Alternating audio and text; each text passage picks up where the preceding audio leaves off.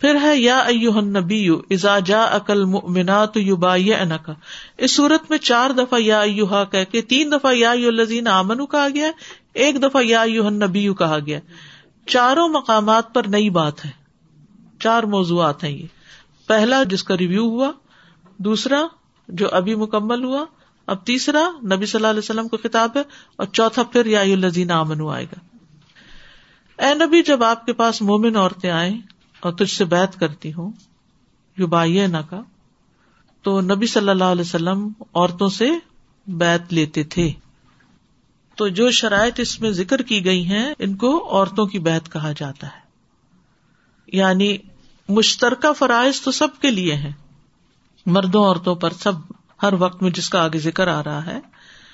لیکن یہ ہے کہ کچھ شرائط عورتوں کے ساتھ خاص تھی تو اس کی وجہ کیا ہے کہ جب نبی صلی اللہ علیہ وسلم فتح مکہ کے وقت مکہ میں داخل ہوئے تھے اور مردوں نے آپ سے بیت لی تو عورتیں بھی آ گئی کہ ہم سے بھی بیت لیں۔ تو آپ نے ان سے بھی بیت لی۔ بیت کا طریقہ کار کیا ہے؟ تین طرح تھا۔ ایک یہ کہ حضرت عمر بیت لیتے تھے آپ کے بحاف پر۔ ٹھیک ہے؟ آپ صلی اللہ علیہ وسلم صفا پہاڑی پر تھے اور حضرت عمر ذرا سا نیچے بیٹھے ہوئے تھے۔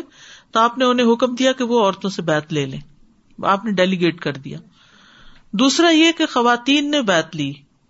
حضرت خدیجہ کی بہن، حضرت خدیجہ خود نہیں، حضرت خدیجہ کی بہن امیما اور فاطمہ بنت رسول اللہ صلی اللہ علیہ وسلم کی خالہ ہیں یہ امیما تو آپ صلی اللہ علیہ وسلم نے انہیں حکم دیا کہ میری طرف سے آپ لوگ عورتوں کی بیت لے لیں۔ کہ ہاتھ پہ ہاتھ رکھنے کا معاملہ تھا۔ نا تیسرا یہ کہ آپ نے خود بھی بیت لی۔ آپ کے ہاتھ پہ کپڑا لپیٹا ہوا تھا اور آپ نے اپنی ہتھیلی پر کپڑا رکھا ہوا تھا ایک طرح سے۔ اور ایک روایت یہ بھی ہے کہ پانی کا پیالہ رکھا ہوا تھا، آپ کا ہاتھ بھی پانی میں ہوتا تھا، خواتین بھی پانی میں ہاتھ ڈالتی تھی ہاتھ سے ہاتھ ٹچ نہیں کرتا تھا۔ ٹھیک ہے؟ تو عورتوں سے بیت لینے کا مقصد کیا تھا؟ حالانکہ وہ جہاد نہیں کرتی تھی جہاد یا خلیفہ کی بے کے وقت بیت ہوتی ہے۔ تو یہاں کیوں؟ یہ بنیادی طور پر شریعت کے احکام سے متعارف کرانے کے لیے کہ جو نئی نئی مسلمان ہوئی ہے، تو اسلام کے تقاضے کیا ہیں؟ کیونکہ آگے تفصیل آپ دیکھیں گے نا، اس میں شرک سے ممانعت ہے اور پھر کچھ حرام کاموں کو چھوڑنے کی بات ہے۔ تو نبی صلی اللہ علیہ وسلم نے اس آیت کے ذریعے عورتوں سے بیت لی اور یہ زبانی بیت تھی۔ اور پھر اس کے بعد یہ ہے کہ نبی صلی اللہ علیہ وسلم نے عید کے موقع پر بھی عورتوں سے بیت لی۔ تو بیت کے جو نکات تھے امیما بنت رقیقہ جنہوں نے پھر آگے بیت لی تھی، وہ اسلام پر بیت کرنے کے لیے رسول اللہ صلی اللہ علیہ وسلم کی خدمت میں حاضر ہوئی تو آپ نے فرمایا، میں تم سے اس شرط پر بیت لیتا ہوں کہ تم اللہ کے ساتھ کسی کو شریک نہیں ٹھہراؤ گی چوری نہیں کرو گی بدکاری نہیں کرو گی اپنے بچے کو قتل نہیں کرو گی اپنے ہاتھوں اور پیروں کے درمیان کوئی بہتان تراشی نہیں کرو گی ٹھیک ہے؟ نوحا نہیں کرو گی جاہلیت اولا کی طرح زیب و زینت اختیار نہیں کرو گی یہ روایت ہے مسند احمد کی، جس میں بیت کی تفصیلات بتائی گئی ہیں۔ ٹھیک ہے؟ یعنی نوحا نہ کرنے پر بھی بیت لی آپ نے۔ ام عطیہ کہتی ہے کہ ہم نے رسول اللہ صلی اللہ علیہ وسلم سے بیت کی تو آپ نے ہمارے سامنے اس آیت کی تلاوت کی۔ اللہ یشرک نہ بلّہ ہی اور نوحا کرنے سے منع فرمایا۔ تو ایک عورت نے اپنا ہاتھ کھینچ لیا۔ کہنے لگی، فلاں عورت نے نوحا کرنے میں میری مدد کی تھی، میں چاہتی ہوں اس کا بدلا چکاؤں تو آپ نے اس کا کوئی جواب نہ دیا، وہ گئی، پھر واپس آئی، تو پھر آپ سے بات کی اس نے۔ تو نبی صلی اللہ علیہ وسلم صحابہ سے بھی عورتوں کی طرح بیت لیتے تھے اور عورتوں کے جو مخصوص مسائل ہیں وہ ان کا الگ ذکر کیا گیا۔ ہے اب تو خلیفہ یا امام کے ساتھ بیت کی جاتی تھی نبی صلی اللہ علیہ وسلم کے بعد۔ باقی ان احکامات پر تو پھر بعد میں ہم نہیں دیکھتے کہ حضرت ابو بکر نے کوئی سلسلہ جاری کی کتنی فتوحات ہوئی تھی حضرت عمر کے دور میں، کتنے نئے لوگ مسلمان ہوئے تھے، لیکن یہ سلسلہ پھر تو نہیں رہا۔ اللہ یہ شرک نہ بلّہ سب سے پہلی چیز جس پر بات لی گئی وہ کیا تھی؟ کہ اللہ کے ساتھ کسی کو شریک نہیں ٹھہرائے گی، کیونکہ شرک جو ہے، ان نہ شرک ظلم و نظیم سب سے بڑا گنا ہے، سب سے بڑا گنا ناقابل معافی گنا ہے۔ اللہ تعالی شرک سے بیزار ہے۔ کسی بھی صورت میں شرک نہیں کرنا چاہیے، اگرچہ جان کو خطرہ ہو۔ دوسرا ہے، ولا یا سرک نہ اور نہ چوری کریں گی یعنی کسی غیر کے مال کو بغیر اس کی اجازت کے لے لینا، چوری کہلاتا ہے۔ اب جب یہ بات ہوئی، تو ہند بنتے اتبا جو تھی، ابو سفیان کی بیوی، کہنے لگی، اے اللہ کے رسول، ابو سفیان بکیل آدمی ہے مجھے اتنا خرچ نہیں دیتا جو مجھے اور میرے بچوں کے لیے کافی ہو۔ سوائے اس کے جو میں اس کے مال میں سے اس کی لا علمی میں لے لوں، تو کیا اس میں مجھ پر کوئی گنا ہوگا؟ اس پر آپ نے فرمایا، معروف طریقے سے بس اتنا لے لو جو تمہیں اور تمہارے بچوں کو کافی ہو جائے۔ تو اس سے یہ پتا چلتا ہے کہ بلا اجازت شوہر کے مال سے صرف ضرورت کے تحت تھوڑا بہت لیا جا سکتا ہے ایش و عشرت کے لیے نہیں۔ تو یعنی شوہر کے مال میں بھی چوری ہوتی ہے۔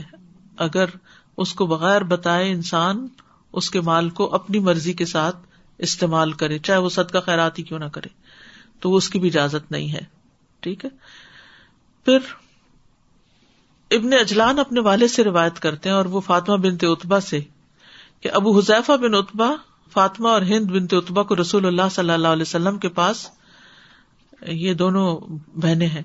بیت کے لیے لائے تو فاطمہ کہتی ہیں، آپ نے ہم سے عہد لیا اور ہم سے شرائط طے کی۔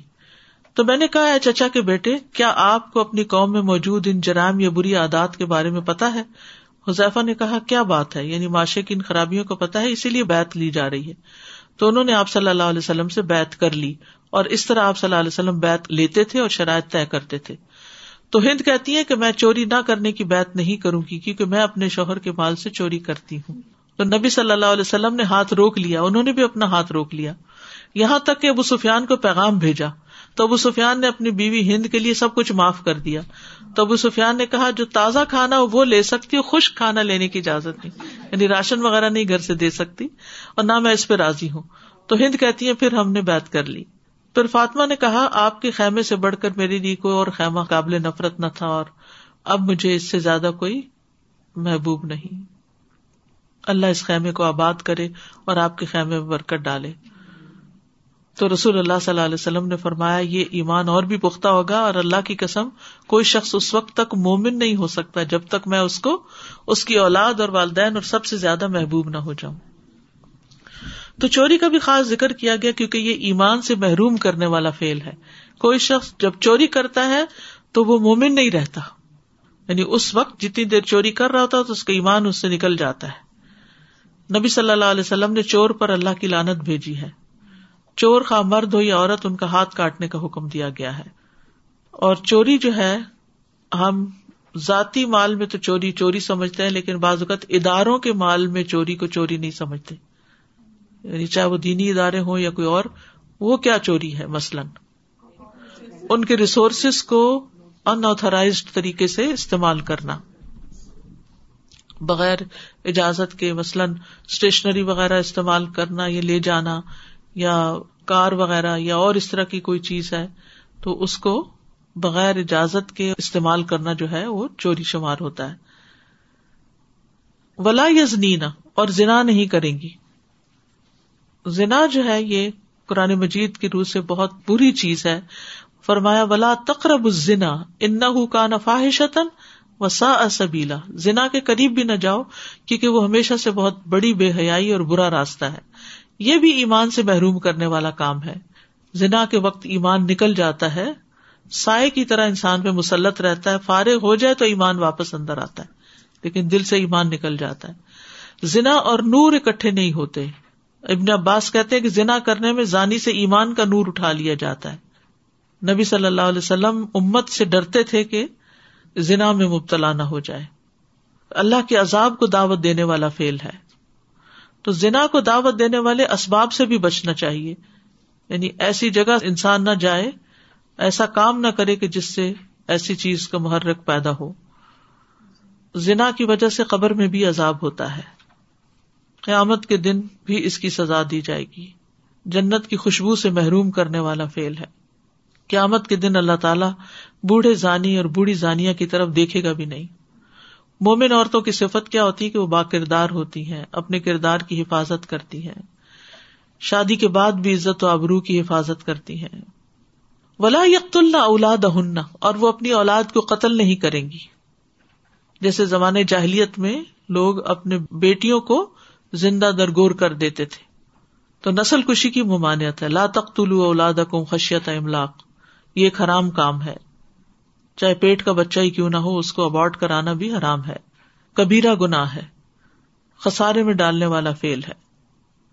عرب جاہلیت میں بہت کثرت سے یہ سب ہوتا تھا۔ قیس بن آسم کہتے ہیں کہ یا رسول اللہ، میں نے جاہلیت میں اپنی آٹھ بیٹیاں زندہ درگور کی ہیں۔ یعنی اندازہ کریں کہ کس قدر یہ برائی پھیلی ہوئی تھی۔ سارے قبائل نہیں کرتے تھے، لیکن کچھ قبائل بہت زیادہ اس جرم میں مبتلا تھے۔ ولا یا تین اب بہتان یفتری نہ ہو بئی نہ عیدی ہن و ارجلی ہن اور نہ کوئی بہتان لائیں گی جو اپنے ہاتھوں اور اپنے پاؤں کے درمیان گھڑ رہی ہوں گی یعنی وہ خود گھڑ رہی ہوں گی یعنی دانستہ طور پر خود ساختہ بہتان نہیں لگائیں گی۔ بہتان کیا ہوتا ہے؟ ایک الزام جس کو کہتے ہیں جو کسی بھی انسان پر لگایا جاتا ہے، جس سے اس کو پریشان اور دہشت زدہ کرنا مقصود ہوتا ہے۔ جیسے جھوٹا الزام، جیسے میڈیا میں آپ دیکھیں بعض اوقات بالکل غلط باتیں دوسروں کی طرف منسوب کر دی جاتی ہیں۔ اور بعض نے کہا ہے کہ اس سے مراد جادو بھی ہے، فساد ڈلوانا بھی ہے، شوہر سے خیانت کرنا بھی ہے۔ اور اسی طرح پاک دامن عورتوں پر الزام لگانا، جھوٹی گواہی دینا۔ اور یہ صرف عورتوں کے ساتھ خاص نہیں، اس میں مرد بھی شامل ہے تو یہ کبیرہ گناہوں میں سے ایک گناہ ہے۔ دنیا اور آخرت میں لانت والا کام ہے۔ ان الدین یرمون المحسنات غافلات المؤمناتی لو فی دنیا والا سورت نور ٹوینٹی تھری میں آتا ہے، بے شک وہ لوگ جو پاک دامن، بے خبر مومن عورتوں پر تہمت لگاتے ہیں، وہ دنیا اور آخرت میں لانت کیے گئے۔ اور ان کے لیے بہت بڑا عذاب ہے۔ آخرت میں اس کی سزا کتنی سخت ہے۔ جس نے کسی مومن کے بارے میں کوئی ایسی بات کہی جو اس میں تھی نہیں، تو اللہ اسے جہنمیوں کی پیپ میں ڈالے گا۔ حتیٰ کہ وہ اپنی بات سے باز آ جائے۔ تو اس لیے کسی کے بارے میں بھی کوئی کمنٹ، کوئی تبصرہ، حتیٰ کہ کسی کی ہاں میں ہاں بھی نہیں ملانی چاہیے۔ بعض اوقات ہوتا ہے نا لوگ کسی کے بارے میں آپ کو کچھ باتیں چگلی کر رہے ہوتے ہیں، آ کے فلاں نے ایسا کیا ایسا کیا ایسا کیا، تو آپ کہتے ہاں ہاں ہاں ہاں۔ نہیں، ہمیں کیا پتا کیا کہ نہیں کیا؟ کوئی پروف تو نہیں ہے؟ ہاں؟ تو یہ بھی ایک بظاہر دیکھنے میں ایک معصوم سی حرکت ہوتی، لیکن بہت غلط چیز ہے کہ کسی کا بھی امیج خراب کرنا اور کسی کے بارے میں کوئی غلط بات کرنا۔ شیطان تو بس سے ڈالتا ہی ہے، لیکن جب تک انسان کے پاس پروف نہ ہو، ایسی کوئی بات کرنی نہیں چاہیے۔ ولا یا اسی نہ کفی معروف، اور کسی نیک کام میں تیری نافرمانی نہیں کریں گی۔ یعنی اللہ اور اس کے رسول کی نافرمانی نہیں کریں گی۔ اور اسی طرح پھر جو اور چیزیں جن سے منع کیا گیا وہ کیا تھی؟ نوحا نہیں کریں گی۔ جس کا ذکر قرآن میں نہیں آیا لیکن حدیث سے پتہ چلتا ہے۔ پھر اسی طرح بد دعا نہیں کریں گی۔ معروف سے مراد اپنے چہرے کو نہ نوچے، بال نہ بکیرے، گریبان نہ چاکے، ہلاکت کی دعا نہ کرے یعنی بد دعا نہ کرے۔ اور معروف سے مراد ہر نیکی کا کام ہے یعنی کسی نیکی کے کام کا انکار نہیں کریں گی۔ فوائیے ہننا آپ ان سے بیت لے لیجیے وسط فر لہن اللہ، اور ان کے لیے اللہ سے بخش کی دعا کیجیے ان اللہ غفور الرحیم، بے شک اللہ غفور الرحیم ہے۔ یعنی اللہ سبحان تعالیٰ گناہوں کا معاف کرنے والا ہے۔ پھر آخری آیت ہے، یا الزین امن سے شروع ہوتی ہے۔ اے لوگ جو ایمان لائے ہو، یا الدین آمن لا قوما غضب اللہ علیہم۔ اس قوم سے بھی دوستی مت کرو جن پر اللہ کا غزب ہوا۔ انہیں دوست مت بناؤ جن پہ اللہ کا غزب ہوا۔ قد سو بنا لاخرتی تحقیق وہ مایوس ہو گئے آخرت سے، کما یا اسل کفار من اصحاب القبور۔ جس طرح مایوس ہو گئے کفار قبروں والوں سے۔ تو یا لذین امن لا تولو مت موالات کرو، دلی دوستی مت کرو، راز مت دو، ایسی قوم کو غد اللہ علیہم۔ تو کس قوم کے اوپر اللہ نظب ناک ہوا؟ یہود کے اوپر۔ کہتے ہیں کہ یہ عبداللہ بن اوبئی اور مالک بن دخشم کے بارے میں نازل ہوئی۔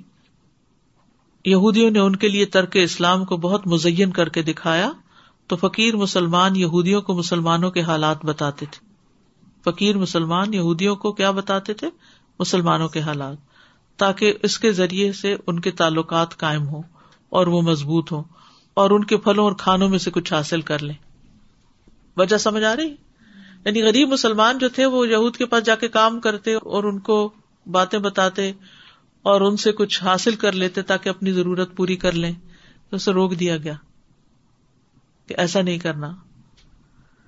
تو سورت کے آغاز میں بھی کفار سے دوستی یعنی موالات منع کی گئی اور اختتام پر بھی۔ یعنی پوری صورت کا سبجیکٹ ایک طرح سے یہی ہے۔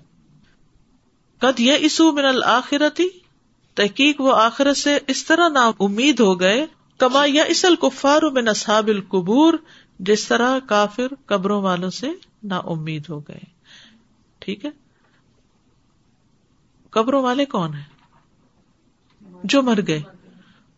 تو ان سے کیوں مایوس ہے کیا وہ دوبارہ نہیں ملیں گے؟ ہمیں تو یہ ہے نا کہ قیامت کے دن ان شاء اللہ پھر ملاقات ہو جائے گی۔ یعنی جب کسی عزیز پیارے کی وفات ہوتی ہے تو دکھ تو ضرور ہوتا ہے جدائی کا، لیکن ایک امید ہوتی ہے ان شاء اللہ دوبارہ ملیں گے۔ تو یہ چیز بڑی تسلی دیتی۔ اور بہت سے لوگ یہ سوال بھی کرتے ہیں، کیا ہم اپنے پیاروں سے ملیں گے وہاں؟ تو ان شاء اللہ اگر وہ ایمان پر گئے ہیں تو ان سے ان شاء اللہ ضرور ملاقات ہوگی۔ اور جو لوگ اللہ کی خاطر محبت کرتے ہیں ایک دوسرے سے، وہ تو حشر کے میدان میں بھی، عرش کے سائے تلے بھی ملیں گے۔ اور ویسے بھی یہ ہے کہ الین میں بھی جا کے ملتے ہیں، روحیں بھی ملتی الین میں ملیں گے، پھر آخرت میں ملیں گے، پھر جنت میں جا کے ملیں گے۔ وہاں تو اور کوئی کام ہی نہیں ہوگا سوائے ملاقاتوں کے۔ تو کفار کی اپنے قرابت داروں سے موت کے بعد ملنے کی مایوسی ہے، اس کا ذکر کیا جا رہا ہے۔ یعنی جیسا کہ زندہ کافر اپنے قبروں میں دفن کیے جانے والے رشتے داروں کے ساتھ جمع ہونے سے مایوس ہو چکے ہیں، کیونکہ وہ قبروں سے اٹھنے اور حشر میں جمع ہونے کا عقیدہ ہی نہیں رکھتے، آخرت پر ایمان ہی نہیں رکھتے، تو ان کی امید بھی نہیں ہے۔ یعنی وہ آخرت سے مایوس ہیں، آخرت کے ثواب سے مایوس ہیں، دوبارہ اٹھنے سے مایوس ہیں، آخرت میں کسی بھی خیر کے ملنے سے مایوس ہیں۔ مقاتل کہتے ہیں اور اس کی صورت یہ ہے کہ جب کافر آدمی اپنی قبر میں داخل ہوتا ہے، تو اس کے پاس ایک فرشتہ آتا ہے جو بہت شدید طریقے سے اس کو ڈانٹتا ہے اور اٹھا کر بٹھاتا ہے۔ پھر اس سے سوال کرتا ہے، تمہارا رب کون ہے؟ تمہارا دین کیا ہے؟ تمہارا رسول کون ہے؟ تو وہ جواب دیتا ہے کہ مجھے نہیں معلوم۔ تو فرشتہ کہتا ہے کہ تجھ پر اللہ کی پٹکار ہو اللہ کے دشمن، اپنا دوزخ والا ٹھکانا دیکھو۔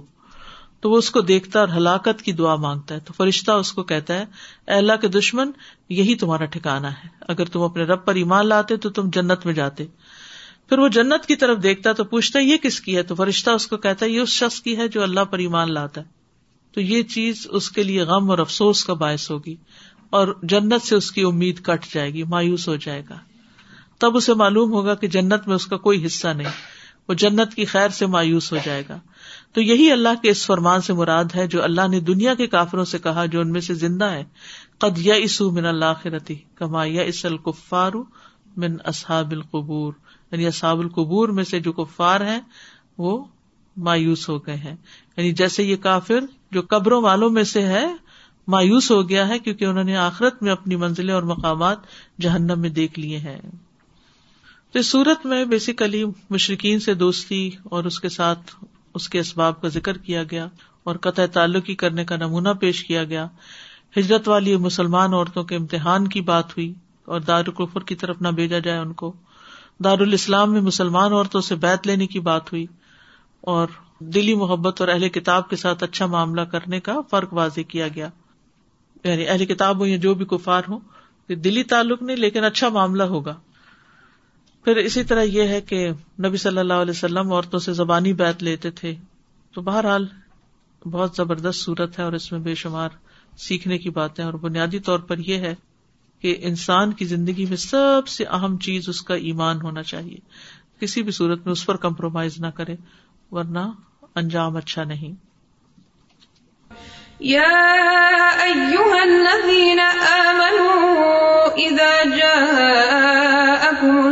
المؤمنات مهاجرات فامتحنوهن. الله أعلم بإيمانهن فإن علمتموهن مؤمنات فلا ترجعوهن إلى الكفار. لا هن حل لهم ولا هم يحلون لهم. وآتوهم ما أنفقوا. ولا جناح عليكم أن تنكحوهن إذا آتيتموهن أجورهن ولا تمسكوا بعصم الكوافر واسألوا ما أنفقتم وليسألوا ما أنفقوا ذلكم حكم الله يحكم بينكم والله عليم حكيم. وإن فاتكم شيء من أزواجكم إلى الكفار فعاقبتم فعاقبتم فآتوا الذين ذهبت أزواجهم مثل ما أنفقوا. واتقوا الله الذي أنتم به مؤمنون. يا أيها النبي إذا جاءك المؤمنات يبايعنك على أن لا يشركن بالله شيئا ولا يسرقن ولا يزنين ولا يقتلن أولادهن ولا يأتين ببهتان يفترينه بين أيديهن وأرجلهن ولا يعصينك في معروف فبايعهن واستغفر لهن الله. إن الله غفور رحيم. يا أيها الذين آمنوا لا تتولوا قوما غضب الله عليهم قد يئسوا قد يئسوا من الآخرة كما يئس الكفار من أصحاب القبور۔ جی۔ جی استاذہ جی اس میں جو ہم صلاح حدیبیہ میں دیکھتے ہیں نا کہ کس طرح سے انہوں نے عہد لکھوایا تھا یا شرط لکھوائی تھی کہ مکہ سے ہمارا کوئی بھی شخص اسلام لے کر آئے تو آپ اس کو ہمیں واپس کر دیں گے۔ اور اس وقت مردوں کے حساب سے بھی ہم دیکھتے ہیں کہ جیسے ابو جندل جس وقت بیڑیوں میں لپٹے آئے تھے اور ان کو واپس کیا گیا تھا یا ابو بصیر کو واپس کیا گیا تھا، تو ہم آج بھی پڑھتے ہیں تو کتنی تکلیف ہوتی ہے کہ کس طرح سے وہ چھوٹ کے آئے تھے اور واپس کیا گیا۔ اور دو بات کے نتائج ہمیں پتہ چلتے لیکن عورتوں کے لیے جب یہ بات کی گئی کہ عورتوں کو واپس نہیں کیا جائے گا تو کتنا سکون آتا ہے کہ اللہ سبحانہ تعالیٰ نے یس کتنی اچھی بات۔ اور بعض دفعہ یہ چیزیں بھی آتی ہیں کہ جیسے ہم دیکھتے ہیں المجادلہ یا مجادلہ یا الممتحنہ۔ لائک وہ امتحان لی گئی عورتیں یا جن کا لیا گیا یا جو جھگڑنے والی۔ اور اللہ سبحانہ تعالیٰ نے کیسے ان کے راستے پھر آسان کیے؟ تو یہ فرق مرد مضبوط ہوتا ہے وہ اپنی حفاظت کر سکتا ہے عورتیں خود اپنی حفاظت نہیں کر سکتی تو اللہ تعالیٰ نے ان کی حفاظت کر کے ان کی پروٹیکشن دی جی بالکل جی استاذہ یہ جو پھر مہر کی جو بات ہوئی ہے کہ اس میں جو عورتیں اگر دور دراز کے علاقوں میں اپنے شوہروں سے بہت سالوں سے اگر الگ ہے تو کیا پھر ان کا مہر ہوگا یا ان کی طلاق ہوگی؟ اس کے بارے میں کچھ نہ طلاق ہوگی نہ کچھ ہو تو نارمل ہسبینڈ وائف ہی ہوں گے۔ اچھا۔ اللہ یہ کہ وہ خود ڈسائڈ کریں کہ ہم کٹھے ہو ہی نہیں سکتے۔ بعض لوگ ان لیگل جیسے آ جاتے ہیں پھر وہ نہ واپس جا سکتے ہیں نہ بیوی بچوں کو بلا سکتے ہیں۔ تو ایسی صورت میں پھر یا تو وہ واپس جائیں یا پھر یہ کہ بیوی کو طلاق دیں۔ اچھا ٹھیک۔ اگر وہ لینا چاہے۔ آپ نے کہا کہ اختلافی دین اور اختلافی دارین کی وجہ سے رشتہ ٹوٹ جاتا تھا تو دونوں ایک ساتھ یا آئدر ون آئدر ون اور دوسری چیز یہ کہ پہلے آپ نے کہا کہ شروع شروع میں مسلمان عورتوں کی کافر مردوں کے ساتھ شادی کر دی جاتی تھی۔ جی ہاں۔ یعنی حضرت زینب علیہ السلام رضی اللہ تعالیٰ عنہ کی شادی جب حضرت ابولاس سے ہوئی تو اس وقت وہ مسلمان تھیں اور وہ جی ہاں۔ وہ تھیں۔ اسلام آنے کے بعد ان کی شادی جی۔ استاذہ السلام علیکم۔ یہ جو آیت نمبر ٹینتھ میں ہے کہ مہاجرات ہجرت کرنے والی جب آئے تو ان کا امتحان لے لو مومن عورتوں کا تو پھر ان کا امتحان لیا گیا۔ جو ٹیسٹ آپ نے بتایا ہے تو پھر یہ ہے کہ آپ نے یہ بھی فرمایا کہ پھر معاملہ اللہ پر چھوڑ دو۔ تو کچھ تو پاس ہو جائیں گی اور جو نہیں پاس ہوں گی وہ؟ نہیں۔ واللہ عالم و بھی ایمان ہننا اللہ ان کا ایمان زیادہ جانتا ہے۔ تم ظاہر پہ معاملہ کرو۔ تو پھر معاملہ کر کے ان کو وہیں رہنے تو وہیں دیا جائے ہاں گا۔ بالکل۔